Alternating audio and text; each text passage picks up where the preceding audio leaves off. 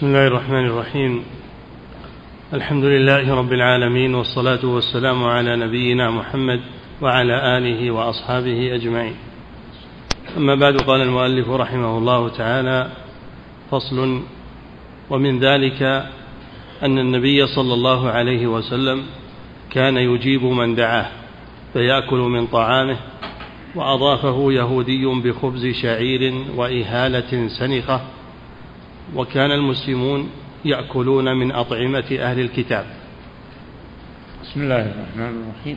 الحمد لله، الصلاة والسلام على رسول الله وعلى آله وأصحابه ومن والاه، وبعد. من أخلاق الرسول صلى الله عليه وسلم الكريمة أنه كان يجيب دعوة من دعاه،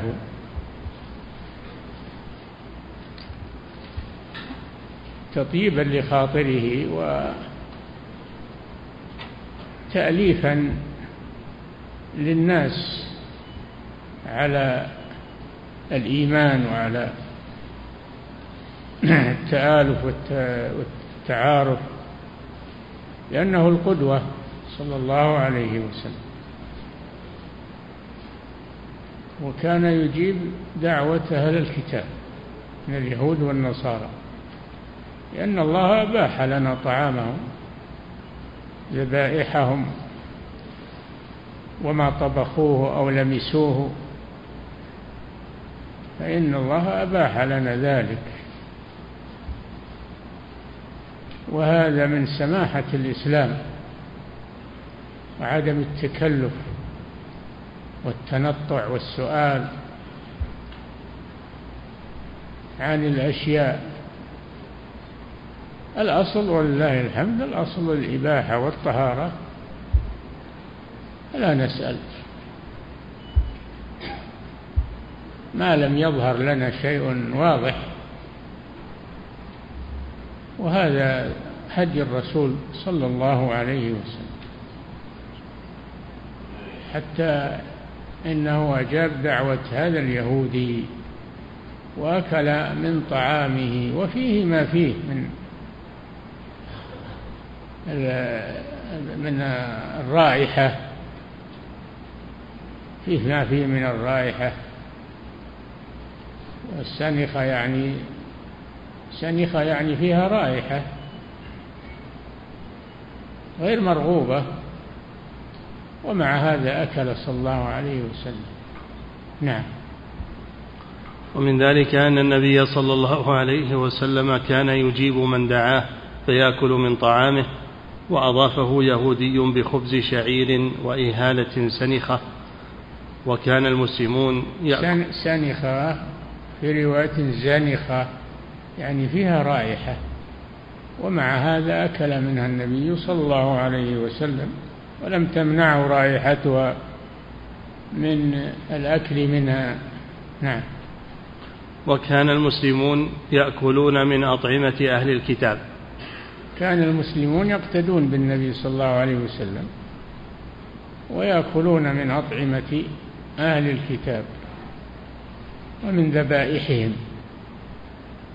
قال الله جل وعلا: وطعام الذين أوتوا الكتاب حل لكم، يعني ذبائحهم، وغيرها من باب أولى. نعم. وشرط عمر رضي الله عنه عليهم ضيافة من يمر بهم من المسلمين، وقال: شروط عمر على أهل الذمة كثيرة، ذكرها ابن القيم رحمه الله في أحكام أهل الذمة، ومنها أن عمر شرط على اليهود وهم أهل ذمة أن يضيفوا من يمر بهم من المسلمين. نعم. وشرط عمر رضي الله عنه عليهم ضيافة من يمر بهم من المسلمين، وقال: أطعموهم مما تأكلون، وقد أحل الله ذلك في كتابه. أحل الله ذلك في كتابه بقوله: وطعام الذين أوتوا الكتاب حل لكم، أي ذبائحهم، إذا كانت ذبائحهم حلالا لنا الأطعمة التي ليست ذبائح من باب أولى. نعم. ولما قدم عمر رضي الله عنه الشام صنع له أهل الكتاب طعاما فدعوه فقال: أين هو؟ قالوا: في الكنيسة، فكره دخولها، وقال لعلي رضي الله عنه: اذهب بالناس، فذهب علي بالمسلمين فدخلوا وأكلوا، وجعل علي رضي الله عنه ينظر إلى الصور وقال: ما على أمير المؤمنين لو دخل وأكل. نعم. ومن ذلك أنه لما زار عمر الشام في خلافته ذهب إلى الشام ودعاه أهل اليهود أن يأكلوا من طعامهم وعملوا له وليمة، فقال: أين هي؟ قالوا: في الكنيسة.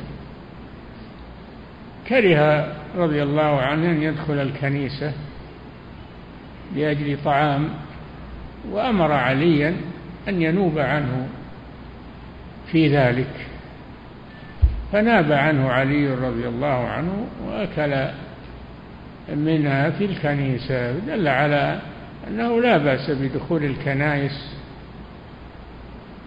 كنائس اليهود، بيع اليهود البيعة، وكنائس النصارى لا بأس بذلك، كما أنهم لا يمنعون أيضا من دخول المساجد. هذا فيه تسامح، فيه تسامح في هذا الدين. نعم. فدخلوا وأكلوا، وجعل علي رضي الله عنه ينظر إلى الصور وقال: حتى ولو كانت الكنائس فيها صور كانوا يدخلونها ويأكلون ما يقدم من طعام فيها، وإن كانوا لا يقرون الصور، ولكنها عند اليهود يقرونها. نعم. وجعل علي رضي الله عنه ينظر إلى الصور وقال: ما على أمير المؤمنين لو دخل وأكل، يعني ليس عليه لوم لو دخل وأكل ولو كان فيها صور. نعم. وكان النبي صلى الله عليه وسلم يقبل ابني ابنته في أفواههما. وكان صلى الله عليه وسلم من أخلاقه الكريمة أنه يتواضع للصبيان ويقبل ابني ابنته الحسن والحسين رضي الله عنهما على أفواههما، على أفواه الصبيان، قبل أفواه الصبيان ولا يترفع عن ذلك. نعم. ويشرب صلى الله عليه وسلم من موضع في عائشة.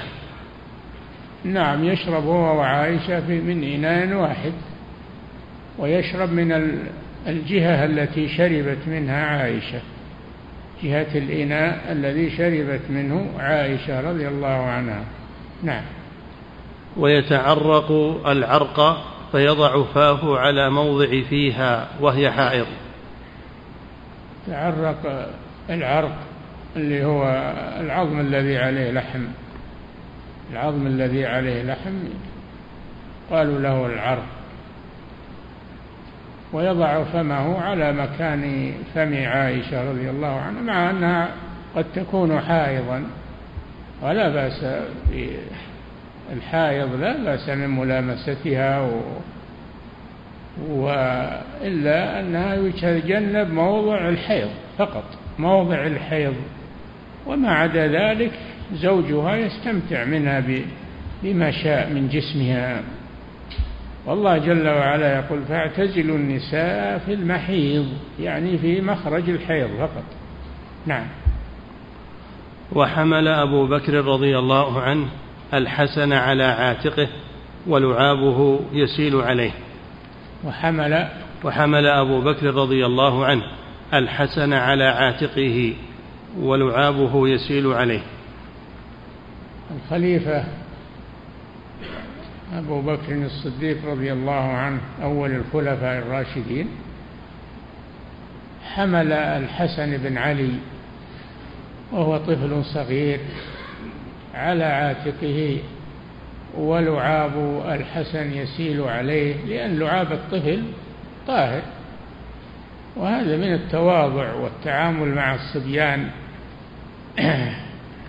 تعامل مع الصبيان باللطافة وحسن الخلق.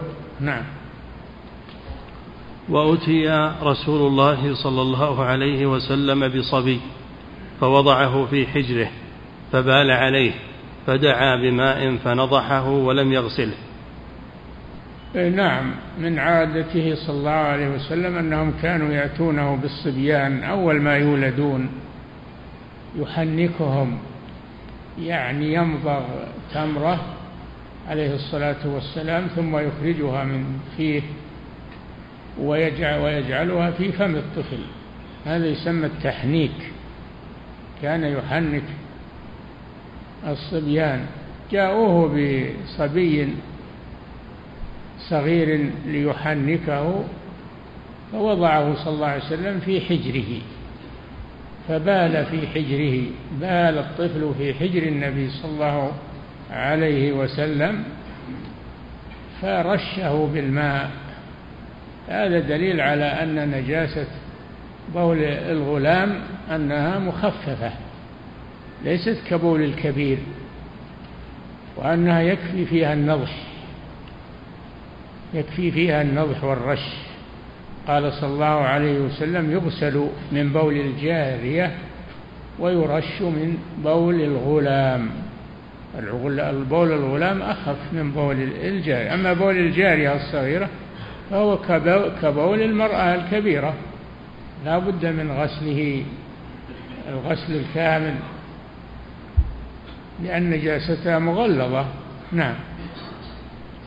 وكان صلى الله عليه وسلم يؤتى بالصبيان فيضعهم في حجره يبرك عليهم ويدعو لهم.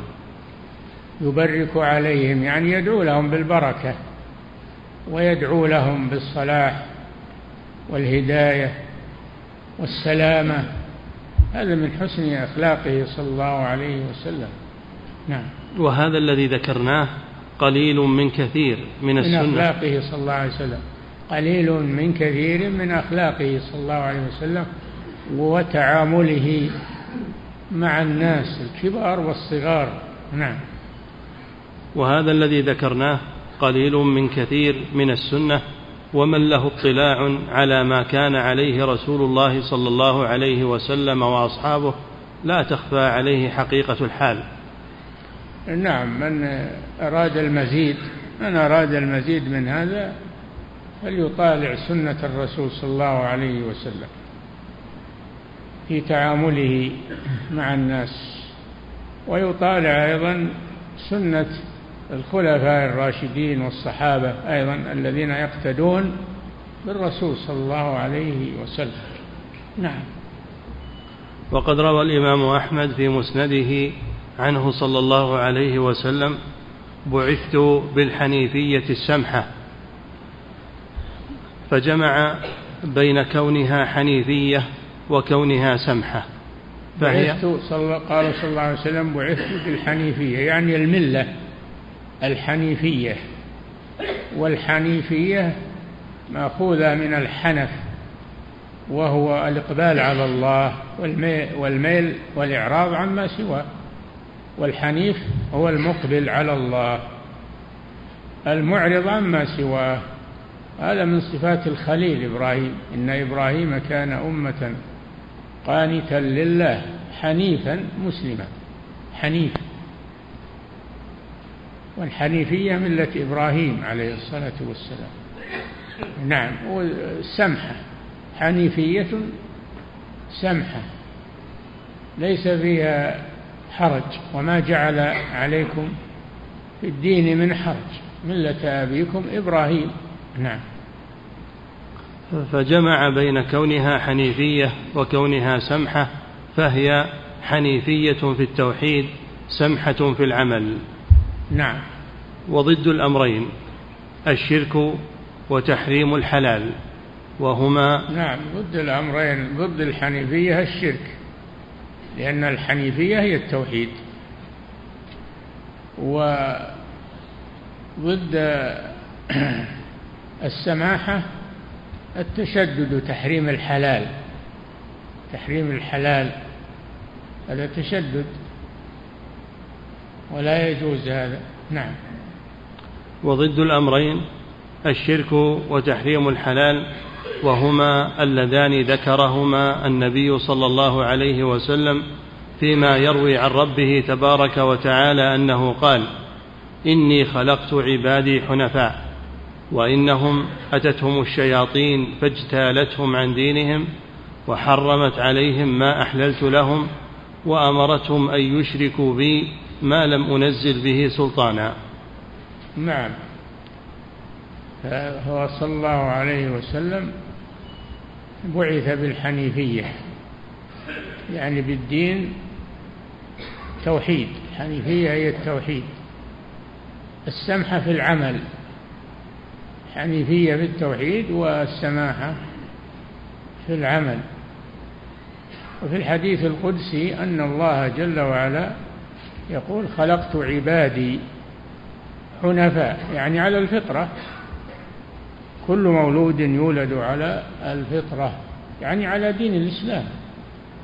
الفطرة هي دين الإسلام، فأقم وجهك للدين حنيفا فطرة الله التي فطر الناس عليها. فالله يخلقهم حنفاء، ولكن الشياطين، شياطين الإنس والجن ودعاة الضلال، يغيرون فطرتهم ويحرفونهم إلى الشرك وإلى التشدد، تحريم الحلال. نعم.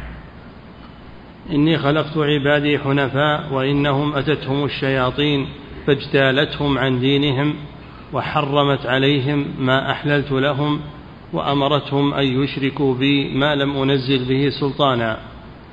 نعم. فالشرك وتحريم الحلال قرينان، وهما اللذان عابهما الله في كتابه على المشركين في سورة الأنعام والأعراف. نعم. الشرك وتحريم الحلال قرينان.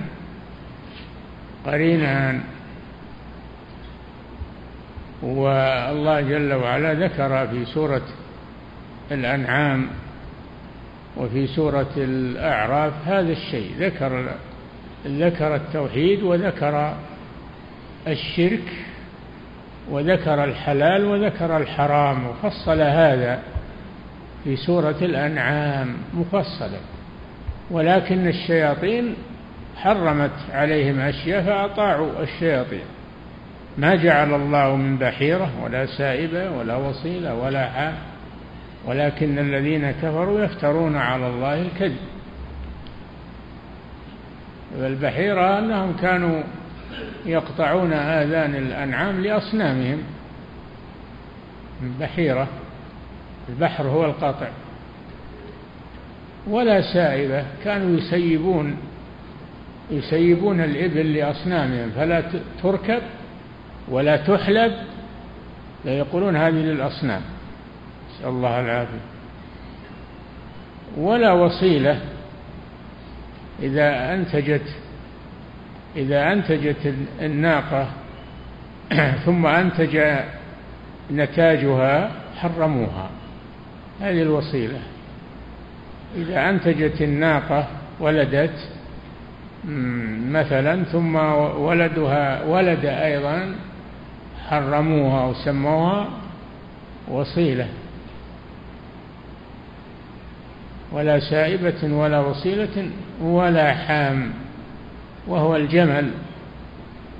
إذا ضرب ضرابا معينا في الإبل حرموه لأصنامهم. نعم. ويقولون حمى ظهره، حام يعني حمى ظهره. نعم. وقد ذم النبي صلى الله عليه وسلم المتنطعين في الدين وأخبر بهلكتهم. نعم. المتنطعون المتشددون. التنطع هو التشدد في الدين، وأخبر النبي صلى الله عليه وسلم دعا عليهم بالهلاك، قال هلك المتنطعون، قالها ثلاثا هلك المتنطعون هلك المتنطعون، المتشددون. الدين ولله الحمد سمح، فلا غلو ولا تساهل، وسط الدين، وسط ولله الحمد بين الغالي والجافي، فلا غلو وتشدد ولا تساهل وضياع وانفلات، دين وسط ولله الحمد. هذا دين الإسلام الذي هو الحنيفية السمحة، ملة إبراهيم عليه الصلاة والسلام. نعم. وقد ذم النبي صلى الله عليه وسلم المتنطعين في الدين وأخبر بهلكتهم حيث يقول ألا هلك المتنطعون ألا هلك المتنطعون ألا هلك المتنطعون، دعا عليهم بالهلاك. نعم. وقال أو أخبر بهلاكهم. نعم. وقال ابن أبي شيبة حدثنا أبو أسامة عن مسعر قال أخرج إلي معا ابن عبد الرحمن حدثنا، وقال ابن أبي شيبة حدثنا أبو أسامة عن مسعر.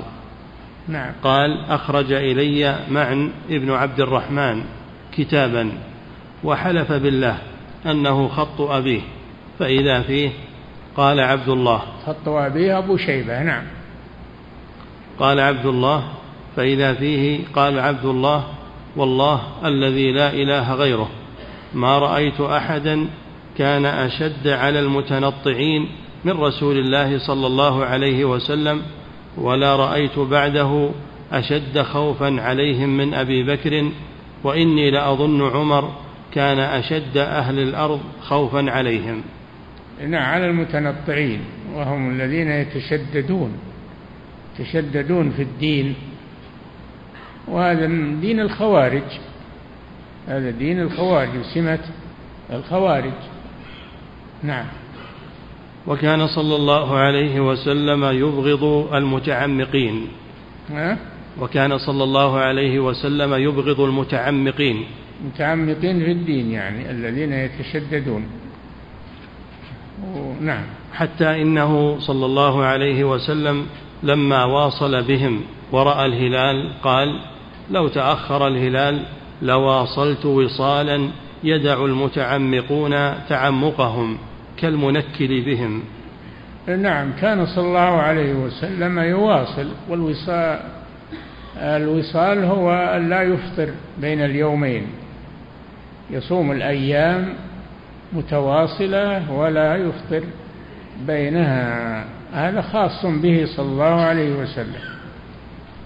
نهى عن الوصال، نهى الصحابة عن الوصال رحمة بهم، لأن هذا من خواصه صلى الله عليه وسلم، لكنهم يحبون أن يقتدوا بالرسول صلى الله عليه وسلم. فلما رآهم مصرين على العمل بالوصال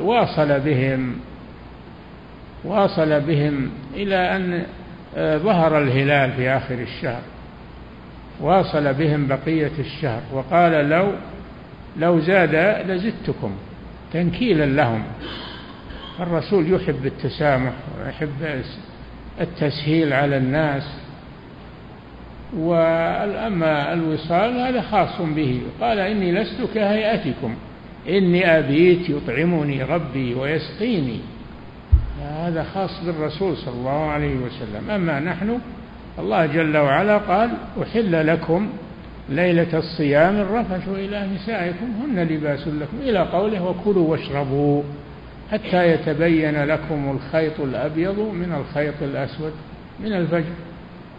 وحث صلى الله عليه وسلم على تأخير السحور وتعجيل الإفطار، روى عن ربه عز وجل أنه يقول أحب عبادي إلي أعجلهم فطرا.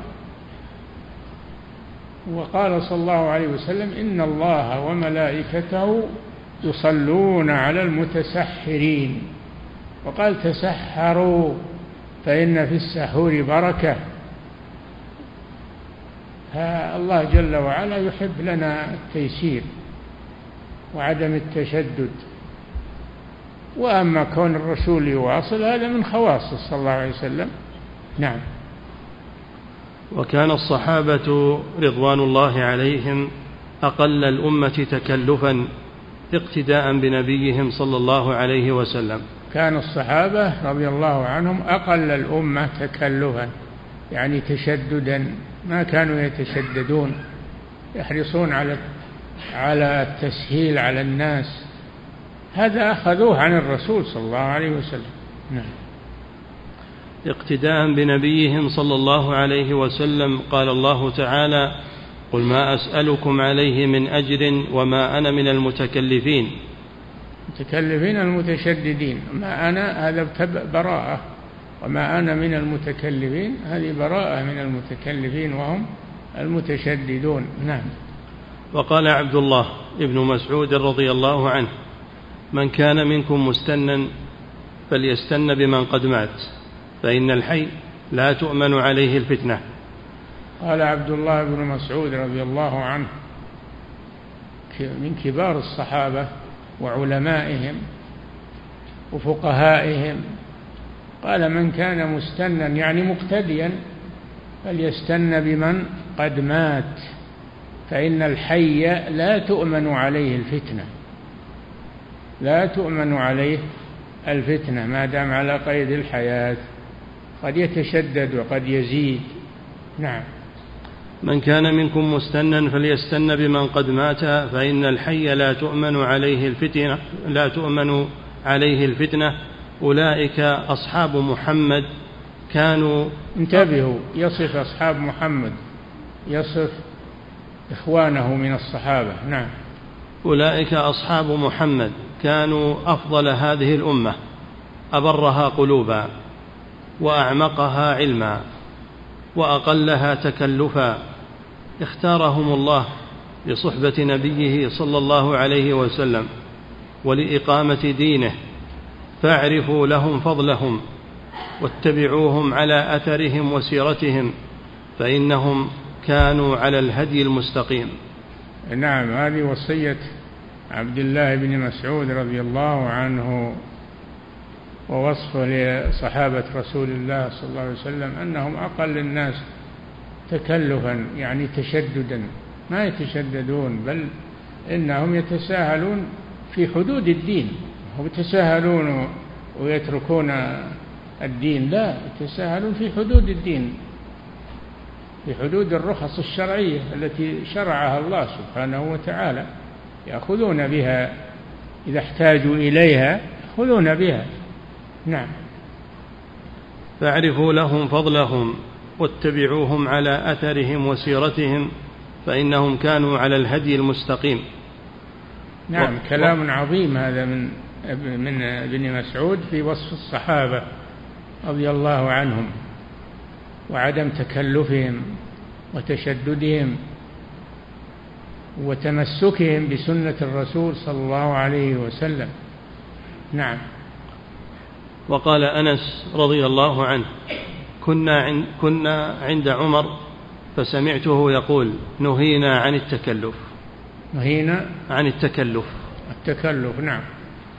وقال مالك: قال عمر بن عبد العزيز رحمه الله: سن رسول الله صلى الله عليه وسلم وولاة الأمور بعده سننا الأخذ بها تصديق لكتاب الله واستكمال لطاعة الله وقوة على دين الله، ليس لأحد تبديلها ولا تغييرها ولا النظر فيما خالفها، من اقتدى بها فهو مهتد، ومن استنصر بها فهو منصور، ومن خالفها واتبع غير سبيل المؤمنين ولاه الله ما تولى وأصلاه جهنم وساءت مصيرا. هذا كلام عمر بن عبد العزيز بن مروان ابن الحكم. وعمر بن عبد العزيز هذا من خيار التابعين رحمه الله، ومن أعمق الناس علما وتمسكا بالسنة، وولي الخلافة بعد بعد الوليد بن عبد الملك، ولي الخلافة بعهد من سليمان ابن مروان ابن الحكم، عهد إليه وشكر الناس له ذلك لسليمان، حيث عهد بها إلى خير من هو في وقته وهو عمر بن عبد العزيز من بني أمية، اختاره فكان قدوة للناس في علمه وفي عمله وفي منهجه وسلوكه، بل إن بعض العلماء يعده مكملا لعهد الخلفاء الراشدين. نعم. قال عمر بن عبد العزيز: سن رسول الله صلى الله عليه وسلم وولاة الأمور بعده سننا الأخذ بها تصديق لكتاب الله واستكمال لطاعة الله وقوة على دين الله، ليس لأحد تبديلها ولا تغييرها ولا النظر فيما خالفها، من اقتدى بها فهو مهتد، ومن استنصر بها فهو منصور، ومن خالفها واتبع غير سبيل المؤمنين ولاه الله ما تولى وأصلاه جهنم وساءت مصيرا. نعم، كما في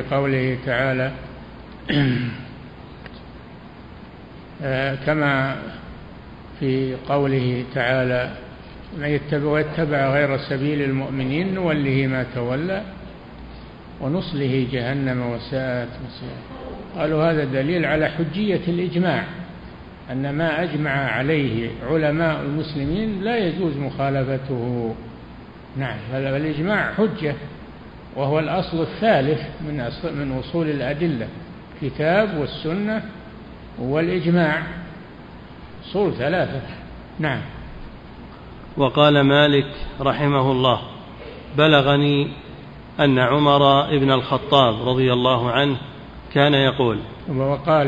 وقال مالك رحمه الله: نعم. بلغني أن عمر بن الخطاب رضي الله عنه كان يقول: سنت لكم السنن وفرضت لكم الفرائض وتركتم على الواضحة إلا أن تميلوا بالناس يمينا وشمالا.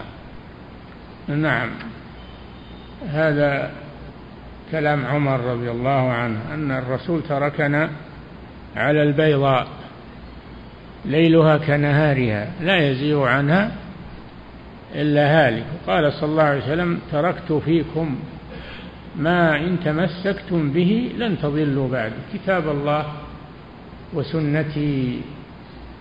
من أراد النجاة فليتمسك بالكتاب والسنة من غير غلو ومن غير تساهل، لا غلو ولا جفاء، بل الوسط، الوسطية. نعم. وقال صلى الله عليه وسلم: يحمل هذا العلم من كل خلف عدوله يوفون. نعم، يحمل هذا العلم الشرعي يعني من كل خلف، من كل جيل، من كل خلف يعني من كل جيل عدوله، فالعلماء هم العدول، ما يحمل هذا العلم إلا من هو عدل، وأما غير العدل فلا يحمل هذا العلم. الله يختار من الأجيال علماء يقومون بهذا.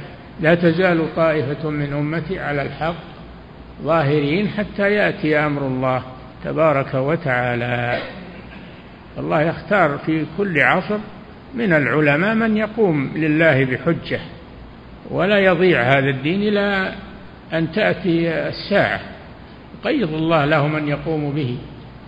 وليس ذلك مخصوصا ببلد دون بلد، قد يكونون في المشرق أحيانا، ويكونون في المغرب أحيانا، ويكونون في أي جهة شاءها الله سبحانه وتعالى. نعم. وقال صلى الله عليه وسلم: يحمل هذا العلم من كل خلف عدوله ينفون عنه تحريف الغالين وانتحال المبطلين وتأويل الجاهلين. نعم، يحمون عنهم انتحال المبطلين الذين يزيدون في الإسلام ما ليس منه، وهم الغلاة، وانتحال المبطلين الذين يعملون بالبدع. انتحال المبطلين يعني البدع، وتأويل الجاهلين الذين يفسرون النصوص بغير معانيها ويحولونها عن معانيها.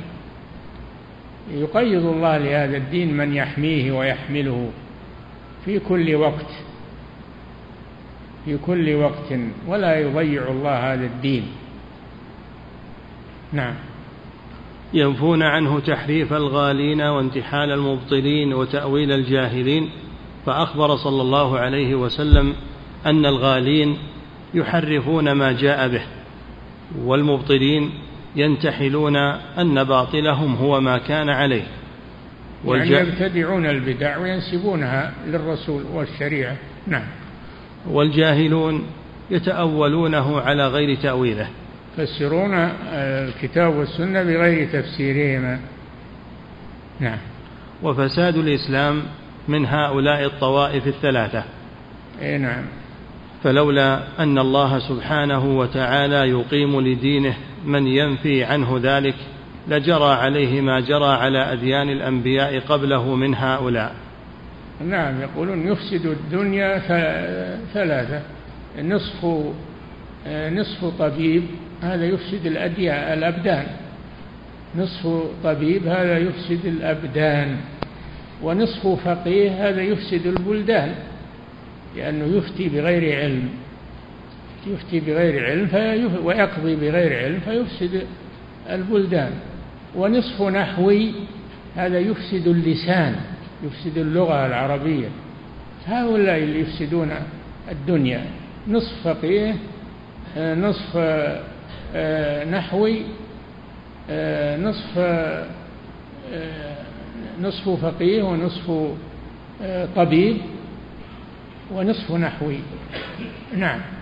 نصف فقيه هذا يفسد الأديان، يفسد البلدان، نصف الفقيه يفسد البلدان، ونصف الطبيب يفسد الأبدان، نصف النحوي يفسد اللسان. نعم. فلولا أن الله سبحانه وتعالى يقيم لدينه من ينفي عنه ذلك لجرى عليه ما جرى على أديان الأنبياء قبله من هؤلاء. نعم.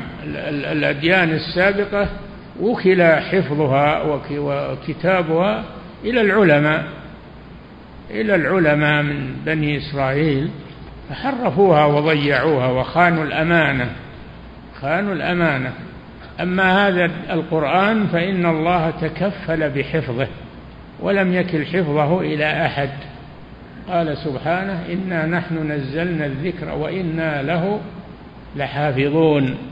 نعم. فصل.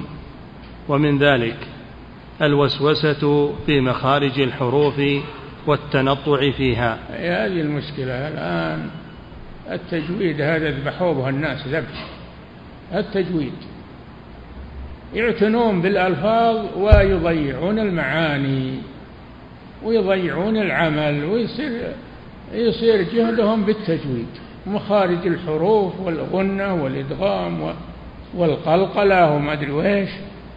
نعم. فصل. ومن ذلك الوسوسة في مخارج الحروف والتنطع فيها. ونحن نذكر ما ذكره العلماء بألفاظهم. قال أبو الفرج: مخارج الحروف، الله جل وعلا يقول: ولقد يسرنا القرآن، ولقد يسرنا القرآن للذكر. ميسر القرآن، ورتل القرآن ترتيلا، يعني مترسلا في قراءته، لا تهذ القرآن هذا ولا تمططه وتمدده تمطيطا، بل توسط، رتل القرآن ترتيلا. فغلوا في أحكام التجويد، وصار ما لهم هم إلا أحكام التجويد.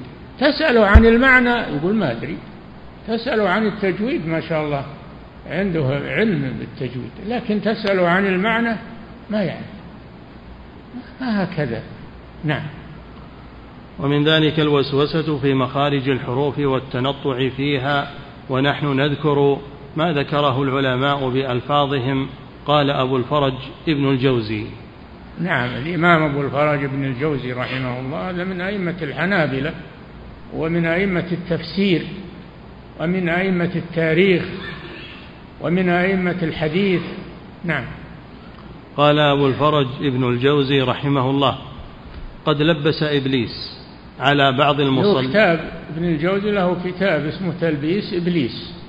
تلبيس إبليس يعني لبس على القراء، لبس على العلماء، لبس على النحاة، لبس ما خلى أحد ما لبس عليه. نعم. قال أبو الفرج بن الجوزي رحمه الله: قد لبس إبليس على بعض المصلين في مخارج الحروف، فتراه يقول الحمد الحمد، فيخرج بإعادة الكلمة عن قانون أدب الصلاة. نعم. وتارة يلبس عليه في تحقيق التشديد في إخراج ضاد المغضوب، قال: ولقد رأيت من يخرج بصاقه مع إخراج الضاد لقوة تشديده. أي نعم، يتشددون في الضاد، الضاد يتشددون فيها، المغضوب الضالين، ما له داعي التشدد، الوسط، الوسط في هذا. نعم. والمراد تحقيق الحرف حسب. نعم. والمراد تحقيق الحرف حسب. نعم. وإبليس يخرج هؤلاء بالزيادة عن حد التحقيق. نعم. إبليس يخرج هؤلاء من في علم التجويد إلى التشدد في مخارج الحروف، في الغنة، في الإدغام، في كذا في كذا، لكن تسأل عن المعنى ما يدري عن شيء. نعم. والمراد تحقيق الحرف حسب، وإبليس يخرج هؤلاء بالزيادة عن حد التحقيق. نعم. ويشغلهم بالمبالغة في الحروف عن فهم التلاوة. يشغلهم بالتجويد عن فهم المعنى والبحث في المعنى. نعم. ويشغلهم بالمبالغة في الحروف عن فهم التلاوة، وكل هذه الوساوس من إبليس. نعم. وقال أبو محمد ابن قتيبة في مشكل القرآن: نعم. وقد كان الناس يقرؤون القرآن بلغاتهم، ثم خلف من بعدهم قوم من أهل الأمصار وأبناء العجم، ليس لهم طبع اللغة ولا علم التكلف، فهفوا في كثير من الحروف وزلوا وأخلوا. نعم. ومنهم رجل ستر الله عليه عند العوام بالصلاح، يقيمون حروفه ويضيعون حدوده، وفي الدعاء: اللهم لا تجعلنا ممن يقيم حروفه ويضيع حدوده. نعم. ومنهم رجل ستر الله عليه عند العوام بالصلاح وقربه من القلوب بالدين، فلم أرى في من تتبعت في وجوه قراءته أكثر تخليطا ولا أشد اضطرابا منه، لأنه يستعمل في الحرف ما يدعه في نظيره، ثم يؤصل أصلا ويخالفه إلى غيره بغير علة، ويختار في كثير من الحروف ما لا مخرج له إلا على طلب الحيلة الضعيفة. هذا إلى نبذه في قراءته مذاهب العرب وأهل الحجاز بإفراطه في المد والهمز والإشباع، بإفراطه في المد والهمز والإشباع، وإفحاشه في الإضجاع والإدغام، وحمله المتعلمين على المذهب الصعب، وتعسيره على الأمة ما يسره الله تعالى، وتضييقه. القرآن يقرأه المسلم بسهولة، ولقد يسرنا القرآن للذكر. أما هذا التكلف في مخارج الحروف وفي أحكام التجويد وفي تشدد في هذا، نعم، هذا مثل الملح، إذا زاد خرب الطعام، وإذا صار بمقدار زين الطعام. خذ يعني قدر الحاجة فقط. نعم. ما يزين قراءتك ولا تتشدد. نعم. وحمله المتعلمين على المذهب الصعب، وتعسيره على الأمة ما يسره الله تعالى، وتضييقه ما فسحه.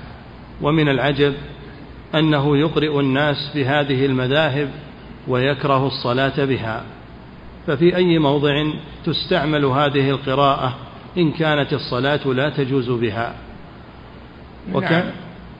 وكان ابن عيينة يرى لمن قرأ في صلاته بحرفه أو ائتم بإمام يقرأ بقراءته أن يعيد، ووافقه على ذلك. وكان ابن عيينة يرى يعني سفيان بن عيينة رحمه الله. نعم. وكان ابن عيينة إمام أهل الحجاز في وقته. سفيان الثوري إمام أهل العراق، وهذا إمام أهل الحجاز. نعم. وكان ابن عيينة يرى لمن قرأ في صلاته بحرفه أو ائتم بإمام يقرأ بقراءته أن يعيد، ووافقه على ذلك كثير من خيار المسلمين، منهم بشر بن الحارث وأحمد بن حنبل. وقد شغف بقراءته عوام الناس وسوقتهم، وليس ذلك إلا لما يرونه من مشقتها وصعوبتها وطول اختلاف المتعلم إلى المقرئ فيها. فإذا رأوه قد اختلف في أم الكتاب 10 وفي 100 آية شهرا وفي السبع الطول حولا، ورأوه عند قراءته مائل الشدقين دار الوريدين راشح الجبينين. نعم. بعض القراء إذا شفته يقرأ يحمر وجهه وتنتفخ أوداجه ويتكلف. ما هكذا قراءة القرآن، لقد يسرنا القرآن للذكر. نعم.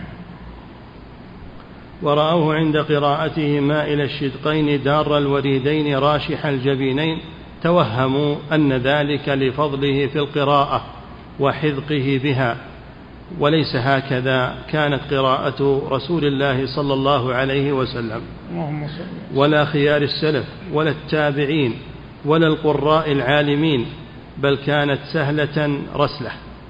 نعم. وقال الخلال في الجامع عن أبي عبد الله، جامع الخلال من تلاميذ الإمام أحمد رحمه الله، والجامع جامع الخلال يجمع فيه فتاوى الإمام أحمد. نعم. وقال الخلال في الجامع عن أبي عبد الله أنه قال: لا أحب قراءة فلان، يعني هذا الذي أشار إليه ابن قتيبة، وكره كراهية شديدة، وجعل يعجب من قراءته وقال: لا تعجبني، فإن كان رجل يقبل منك فانهه. نعم. وحكي عن ابن المبارك عن الربيع ابن أنس أنه نهاه عنها. الربيع وحكي عن ابن المبارك، الربيع اسم امرأة. نعم. وحكي عن ابن المبارك عن الربيع ابن أنس أنه نهاه عنها. نعم. وقال الفضل بن زياد: إن رجلا قال لأبي عبد الله: فما يعني أترك أحمد بن حنبل يعني. نعم. وقال الفضل بن زياد: إن رجلا قال لأبي عبد الله: فما أترك من قراءته؟ قال: الإدغام والكسر ليس يعرف في لغة من لغات العرب. نعم. وسأله كره أحمد قراءة حمزة والكسائي والإدغام الكبير لأبي عمرو. نعم. وسأله عبد الله ابنه عنها فقال: أكره الكسر الشديد والإضجاع. وقال في موضع آخر: إن لم يدغم ولم يضجع ذلك الإضجاع فلا بأس. نعم. وسأله الحسن ابن محمد ابن الحارث: أتكره أن يتعلم الرجل تلك القراءة؟ قال: أكرهه أشد كراهة، إنما هي قراءة محدثة، وكرهها شديدا حتى غضب. نعم. وروى عنه ابن سندي أنه سئل عنها فقال: أكرهها أشد الكراهية.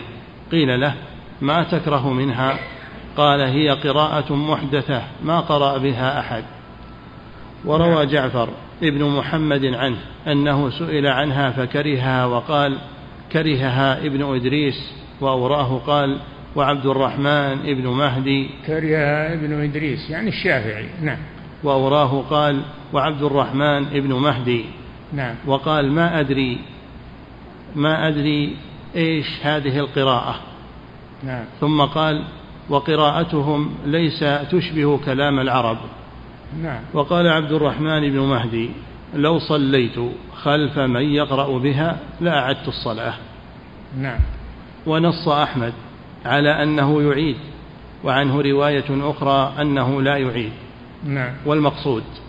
والمقصود أن الأئمة كرهوا التنطع والغلو. هذا هو انتبهوا.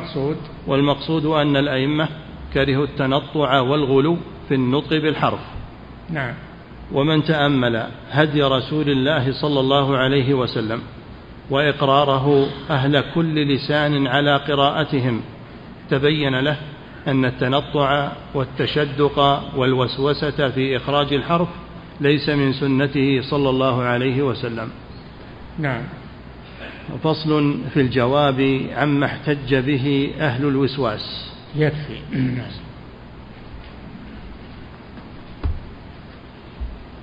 خذوا من التجويد بالاعتدال، لا تهملوه ولا تبالغوا فيه، خذوا بالاعتدال. نعم. فضيلة الشيخ وفقكم الله، يقول مر معنا أن رسول الله صلى الله عليه وسلم كان يؤتى بالصبيان فيضعهم في حجره يبرك عليهم ويدعو لهم. نعم. هل يشرع الآن أن يؤتى بالصبي عند ولادته، أن يؤتى به للعالم أو العابد ليبرك عليه ويدعو له؟ لا، هذا من خواص الرسول صلى الله عليه وسلم، لأن ريق الرسول عليه الصلاة والسلام خاص، ما هو مثل ريق غيره. نعم. فضيلة الشيخ وفقكم الله، يقول السائل هل صحيح أن تحريم الحلال أعظم من تحليل الحرام؟ يقولون كذا لأن تحريم الحلال فيه تضييق على الناس، فيه تضييق على الناس. نعم. فضيلة الشيخ وفقكم الله، يقول السائل كثير من ولائم الأعراس لا تخلو من التصوير المحرم، وإذا لم أحضرها فإنهم يعتبرون ذلك قطيعة للرحم. سؤاله هل يجوز لي أن أحضرها اقتداء بعلي رضي الله عنه وأرضاه حينما قال له عمر رضي الله عنه اذهب؟ صور في الكنائس عند النصارى، من دين النصارى هذا. أما التصوير الآن، الرسول حرم التصوير، واستثنى العلماء منه ما كان للضرورة فقط، للضرورة، قوله تعالى قد فصل لكم ما حرم عليكم إلا ما اضطررتم إليه. يجوز التصوير للضرورة، ما عدا ذلك فإنه محرم. تصوير للذكريات، التصوير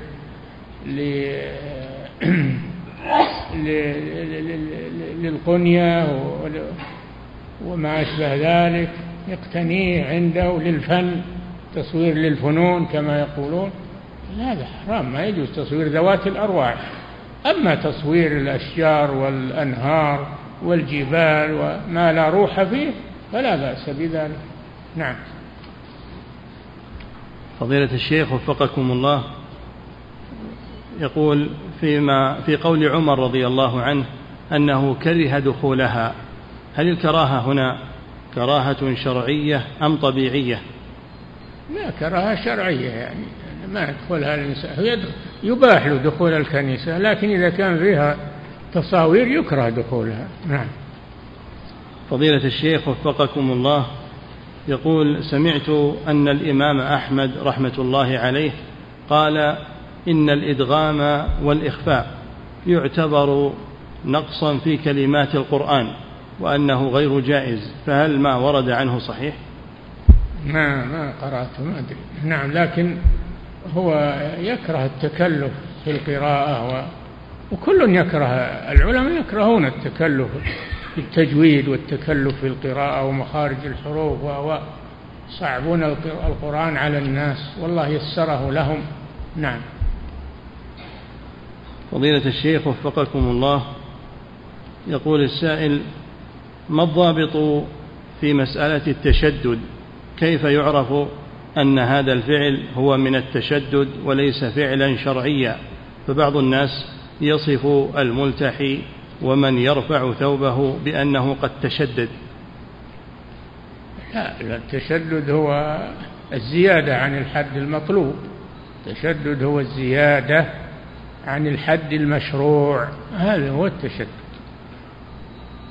وأما التقيد بالأمر المشروع هذا هو الحق.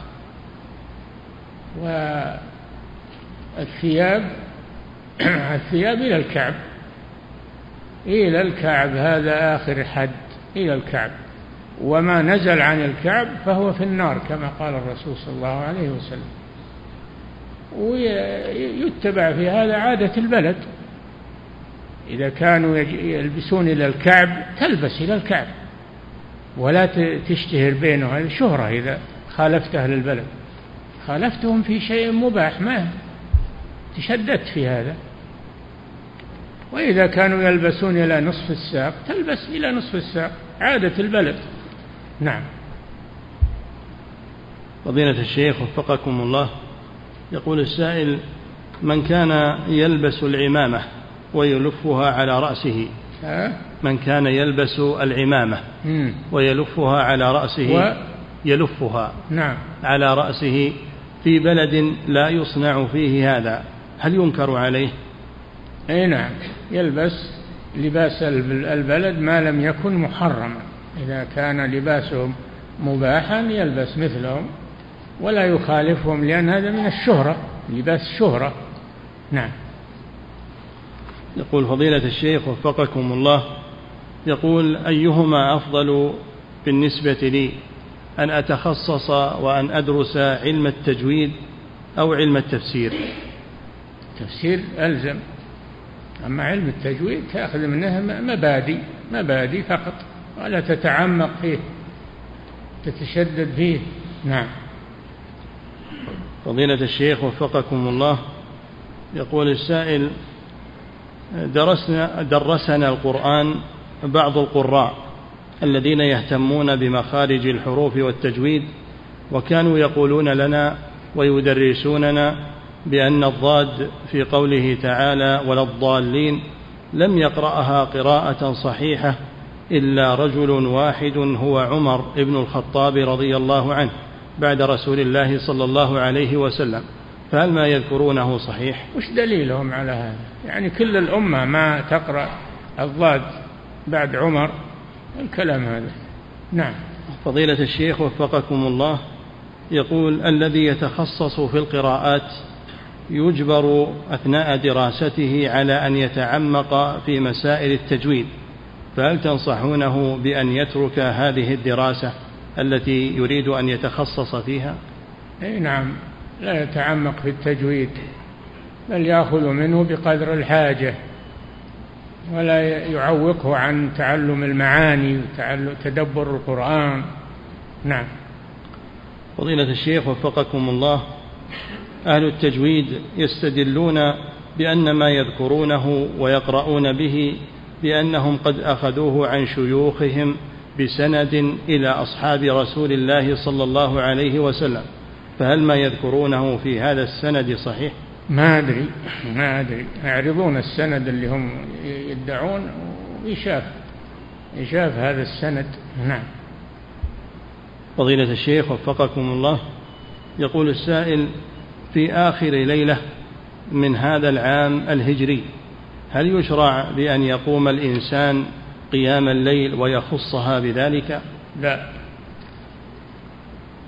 كل الليالي سواء، آخر العام ووسط العام وأول العام، كل الليالي سواء، الحمد لله. ما لي آخر العام الهجري خاصية على غيره. نعم. فضيلة الشيخ وفقكم الله، يقول السائل: في سورة الإخلاص وسورة الفلق وسورة الناس، قوله سبحانه وتعالى قل هو الله أحد، يقول قوله قل، هل هي على سبيل الأمر بالقول أو أنها بمعنى اعلم؟ لا، قل هو الله أحد تقرأ كما جاءت ولا تغير، لأن فيه من أنكر كلمة قل، يقول أنت اقرأ هو الله أحد، يعني جحد لفظة من القرآن والعياذ بالله. هذه نزلت لابد من قراءتها. نعم. فضيلة الشيخ وفقكم الله، يقول السائل: هناك رجل تشرب فكر الخوارج واعتقده وقال: إنه لا يضرني ذاك لأني لم أحدث به أحدا ولم أعمل به، وقد ورد في الحديث: إن الله عفى لأمتي ما حدثت به أنفسها، فهل ما يقوله صحيح؟ لا، ما هو صحيح. لا تقرأ فكر الخوارج إلا إن كان تريد الإنكار عليهم والتحذير من منهجهم. نعم. أما قولك أن يتعلمه ولا أعمل به ما هو صحيح، ينطلع عليك ويأخذ منك. نعم. فضيلة الشيخ وفقكم الله، امرأة طلقت ولم تعلم أن عليها عدة، وبعد سنة علمت بهذا الأمر، فهل تجلس العدة أم أنها قد انتهت؟ انتهت العدة، مرت عليها انتهت ولو ما علمت. نعم. فضيلة الشيخ وفقكم الله، يقول السائل: هل يجوز للإنسان أن يمسك المصحف بيده اليسرى وأن يناوله ويتناوله بهذه اليد؟ إذا كان ما يقدر على تناوله مسكه باليمنى يمسكه باليسرى، أما إذا كان يقدر فإنه يأخذه باليمنى إكراما لكتاب الله عز وجل. نعم. اليمنى تقدم للأشياء الشريفة، واليسرى تقدم للتنظيف وما أشبه ذلك. نعم. فضيلة الشيخ وفقكم الله، يقول السائل: رجل بنى لأمه بيتا، وفي مقابل ذلك أعطته أمه بيتا آخر تساوي قيمة ما بناه، فهل يجوز لها أن تخصه بذلك؟ بنى لأمه بيتا، ها؟ نعم، وفي مقابل ذلك أعطته أمه بيتا آخر يساوي ما بناه. إذا كان بناه لها متبرعا به ومحتسبا الأجر فلا يأخذ مقابل بيت آخر. أما إذا كان هي أمرته أن يبني لها وأن تعطيه مقابل النفقة فلا بأس. نعم. فضيلة الشيخ وفقكم الله، رجل لبس الخفين على غير وضوء ثم نسي ومسح عليهما وصلى يوما وليلة الصلوات الخمس، فهل عليه أن يعيد؟ يجب عليه أن يعيد لأنه صلى بغير طهارة. نعم. فضيلة الشيخ وفقكم الله، يقول السائل: أخ لي كان يحفظ 10 أجزاء، وعندما ذهب لبعض القراء ليقرأ عليه بدأ معه بقراءة الفاتحة وجعلها في أسبوع بحجة أنه لا يقرأ بأحكام التجويد، فهل هذا الفعل مشروع؟ وهل يستمر معه في هذا الإقراء؟ أسبوع في قراءة الفاتحة، أجل البقرة كم يأخذ فيها؟ يأخذ فيها 10 سنين. هذا من التكلف، لا يقرأ على هذا. نعم. فضيلة الشيخ وفقكم الله، يقول: ما يردده أهل التجويد وهو أن القراءة به حتم لازم، وأنه يأثم من لم يصنع هذا، يقول: هل هذا قول صحيح؟ لا، ما هو صحيح، ما هو صحيح. التجويد هو ألا يلحن لحنا يغير المعنى، هذا هو التجويد، في جود القرآن عن اللحن الذي يغير المعنى. نعم. فضيلة الشيخ وفقكم الله، يقول: إذا مات زوج المرأة فما الذي يلزمها غير العدة؟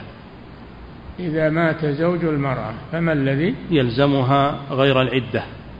غير العدة، نعم، تكفي العدة، تعتد منه، ثم بعدما تنتهي العدة لا بأس أن تتزوج إذا خطبها أحد ترغب فيه تتزوج بعد تمام العدة.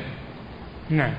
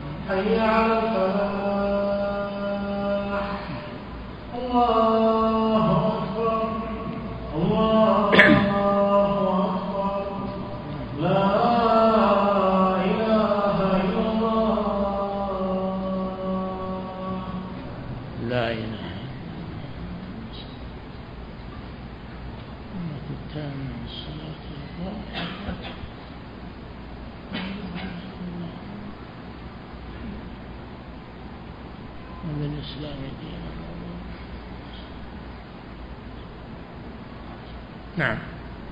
فضيلة الشيخ وفقكم الله، هذا سائل من فرنسا يقول: إذا كنا في فرنسا في بلاد الكفار هل يجوز لنا أن نقوم بلبس القميص ولبس العمامة أم يكون هذا من باب لباس الشهرة؟ البسوا عادتكم اللي تلبسون عادتكم في بلدكم. نعم. فضيلة الشيخ وفقكم الله، وهذه امرأة من بريطانيا تقول أنها قد مات أبوها وبقي لها عم، أنه قد مات أبوها وبقي لها عم، فقام خالها بعقد نكاحها بتولي عقد النكاح. تقول: هل يجوز هذا الأمر وهل العقد صحيح؟ لا، العقد ما هو صحيح، لأن خالها ما هو ولي لها، وليها ابنها أو ابن ابنها أو أبوها أو أبيها أو إخوانها أو بني إخوتها أو بني أعمامها، يعني يزوج الأقرب منهم يزوجها. وأما الأخوال ليسوا من الأولياء، هذول من الأرحام، من ذوي الأرحام. نعم. فضيلة الشيخ وفقكم الله، لا بد من إعادة العقد. نعم. فضيلة الشيخ وفقكم الله، هذا سائل يسأل فيقول: أخي الأصغر لا يصلي ويقوم بفعل المعاصي، وعندما أنصحه لا يستمع لذلك، فما الذي بيدي أن أعمله وبماذا تنصحونني؟ إن كان هناك رجال حسبة في البلد آمرين بالمعروف والنهي عن المنكر بلغهم عنه، خلهم يأخذونه ينصحونه يعلمونه. أما إذا لم يكن فيها رجال حسبة فواصل النصيحة معه لعل الله يهديه، نعم. فإذا أبى واستمر فقاطعه وابتعد عنه. نعم. فضيلة الشيخ وفقكم الله، يقول: ما الأفضل، أن أشتري كتبا لطالب العلم أو أن أتصدق بهذا المال على المساكين؟ حسب الحاجة، إذا كان فيه مساكين محتاجين فإن إطعامهم أولى والصدقة عليهم أولى حاجتهم. نعم. فضيلة الشيخ وفقكم الله، يقول السائل: عندي ما يسمى بالوسواس القهري ويمنعني من التلذذ بالعبادة ومن قراءة القرآن، فبماذا تنصحونني وفقكم الله وما العلاج في ذلك؟ ننصحك بأمرين. الأمر الأول إذا أحسست بهذا تقول أعوذ بالله من الشيطان الرجيم، وتنفث عن يسارك 3 مرات تستعيذ بالله من الشيطان الرجيم. هذا الأمر الأول. الأمر الثاني أن لا تلتفت إلى الوسواس، إذا التفت إليه وعملت به يزيد عليك، لكن ارفضه وتركه. نعم.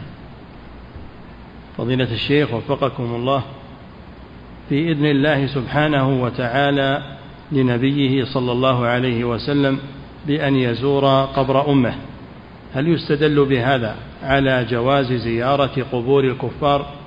وإن كان جائزا فهل هناك دعاء يقوله عند دخولها؟ نعم، زيارة القبور يقصد بها أمران. الأمر الأول الاعتبار والاتعاظ، وهذا يجوز مع زيارة قبور الكفار، يتعظ ويتذكر الموت. والأمر الثاني الدعاء لهم، وهذا خاص بالمؤمنين، يدعو للمؤمنين. نعم. فضيلة الشيخ وفقكم الله، يقول السائل: في بلدي أنا أسكن في غرفة ويفصل بيني وبين القبر جدار، وهذا القبر في اتجاه القبلة، هل لي أن أصلي في غرفتي؟ ما دام القبر مفصول عن الغرفة وبينك وبين الجدار ما في مانع. نعم. فضيلة الشيخ وفقكم الله، يقول: أذهب إلى دروس أهل العلم ومعي أخي. يقول: أذهب إلى دروس أهل العلم بصحبة أخي، وفي يوم غضبت أمي على أخي وأمرتنا بألا نحضر دروسا لأهل العلم، هل طاعتها واجبة في ذلك؟ لا، ما تمنعكم من حضور دروس أهل العلم ولا من طلب العلم، ولكن أقنعوها وتلطفوا معها، فإن أبت وأصرت فلا تعملوا بقولها، احضروا دروس أهل العلم. نعم. فضيلة الشيخ وفقكم الله، وهذا سائل يقول: كيف يعامل المسلم والديه إذا كانا كافرين يبغضان الإسلام ويمنعانه من أن يذهب إلى المسجد لأجل الصلاة؟ لا يطيعهما في عدم الذهاب إلى المسجد، يذهب إلى المسجد، يعصيهما في ذلك. وإن جاهداك على أن تشرك بما ليس لك به علم فلا تطعهما، وصاحبهما في الدنيا معروفا، البر تبر بهم، تحسن إليهم. وأما طاعتهم في المعصية لا طاعة لمخلوق في معصية الخالق. نعم. فضيلة الشيخ وفقكم الله، يقول السائل: هل يجوز لأفراد الناس أن يعطوا الكفار من المؤلفة قلوبهم أن يعطوهم الزكاة؟ هذا من خواص ولي الأمر، تأليف القلوب وإعطاء المؤلفة قلوبهم، هذا من اختصاص ولي الأمر، ما هو من اختصاص كل أحد. نعم. فضيلة الشيخ وفقكم الله، يقول: سبق أن أفتى فضيلتكم بأنه يحرم أن يتجنس المسلم بجنسية البلد الكافر لأنه سيخضع لأحكامهم. يقول: هل معنى ذلك أنه إذا تجنس بجنسية البلد الكافر أنه يصبح كافرا مثلهم، لأن بعض الناس ينقل عنكم تكفير من فعل ذلك؟ لا، أنا ما قلت أنه كافر. يقول أني قال أنه كافر كذب، ما قلت أنه كافر، أقول حرام، ما يجوز للتجنس. وهذا صدر فيه قرار من المجمع الفقهي تابع لرابطة العالم الإسلامي من سنوات بعدم التجنس بجنسية الكفار. نعم. أما أنه يأخذ إقامة حسب الحاجة يأخذ إقامة، أما التجنس لا. نعم. فضيلة الشيخ وفقكم الله، يقول: هل يجب العدل بين الأولاد والبنات في العطية، بمعنى أنني إذا أعطيت ابنا ذكرا 20 ريالا فإنه يلزمني أن أعطي الذكور والإناث هذا الأمر؟ تعطي الإناث نصف ما تعطي الذكور، تعطي البنت نصف ما تعطي أخاها. نعم. فضيلة الشيخ، ابتداء بقسمة الله سبحانه وتعالى، للذكر مثل حظ الأنثيين. نعم. فضيلة الشيخ وفقكم الله، امرأة عملت لزوجها سحرا ثم ندمت على هذا الفعل وتريد أن تخلص زوجها من هذا الشر، فبماذا تنصحونها في ذلك، علما بأنها لا تعرف مكان السحر وأين وضعه؟ عليها أن تعمل بنقض السحر، تنقض السحر الذي أعطته هذه النشرة. هذه النشرة، والنشرة هي حل السحر. عليها أن تعمل النشرة تبطل هذا السحر، يجب عليها ذلك. نعم. فضيلة الشيخ وفقكم الله، يقول السائل: هل يعد من الاعتداء في الدعاء بما يخالف الإرادة الكونية، فيقول الإنسان في دعائه: اللهم اهدي كل الناس ووسع الرزق على كل الناس، هل هذا من الاعتداء في الدعاء؟ نعم، هذا من الاعتداء في الدعاء. الله سبحانه وتعالى يضل من يشاء ويهدي من يشاء، ما يهدي كل الناس ولا يضل كل الناس، بل من حكمته سبحانه أنه يهدي من يشاء ويضل من يشاء. نعم. فضيلة الشيخ وفقكم الله، يقول السائل: إذا صلى بجواري في الصف من به رائحة كريهة كرائحة بصل أو ثوم أو رائحة دخان محرم، هل يجوز لي أن أقطع صلاتي وأغير مكاني؟ لا، اصبر ولو تتلثم وتصبر. نعم. فضيلة الشيخ وفقكم الله، يقول السائل: من ترك المبيت في ليلة واحدة من ليالي منى فهل يلزمه فدية، أو إنما تلزم الفدية إذا ترك المبيت جميع الليالي؟ نعم، الفدية لجميع الليالي، فإذا ترك ليلة واحدة عليه يطعم مسكينا. نعم. فضيلة الشيخ وفقكم الله، من ترك المبيت في مزدلفة لعذر الزحام لأنه لم يصل إليها، فهل يلزمه فدية لعدم المبيت؟ لا، إذا أنه يسير إلى مزدلفة ولكن حبسه السير ولم يصل إليها إلا بعد الفجر فليس عليه شيء، لأنه ما قصر في هذا، منعه السير. نعم. فضيلة الشيخ وفقكم الله، يقول السائل: ما حد اللحية التي لا يجوز للإنسان أن يمسها ولا يتعرض لها؟ ما نبت على الخدين، على اللحيين، ما نبت على اللحيين والذقن، هذه اللحية ما نبت على اللحيين وهما العظمان اللذان في جانب الوجه، والذقن وهو مجمع العظمين في أسفل الوجه، هذه هي اللحية. نعم. وأما ما ينبت على الخد أو على فليس من اللحية. نعم. أو على الحلق، أو من اللحية. نعم. فضيلة الشيخ وفقكم الله، يقول السائل: أسكن في قرية تبعد 400 كيلو عن الرياض ولا يوجد فيها طلبة علم، فهل لي أن أذهب إلى الرياض مثلا وأنتقل إليها وأترك والدتي وحيدة في هذه القرية، علما بأنها قد أذنت لي بالذهاب؟ تجمع بينهما، طلب العلم له وقت والبقاء عند والدتك له وقت آخر، يعني تجمع بينهما، حينا تجلس عندها وحينا تذهب لطلب العلم بإذنها إذا أذنت. نعم.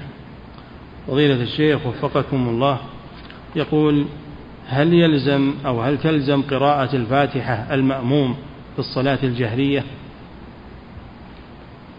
خلاف بين العلماء، وقراءتها أحوط، ما في شك، قراءتها أحوط. نعم. فضيلة الشيخ وفقكم الله، يقول السائل: هل يجوز للمأموم أن يقرأ الفاتحة قبل قراءة الإمام؟ لا بأس. نعم. انتهى وفقكم الله تعالى.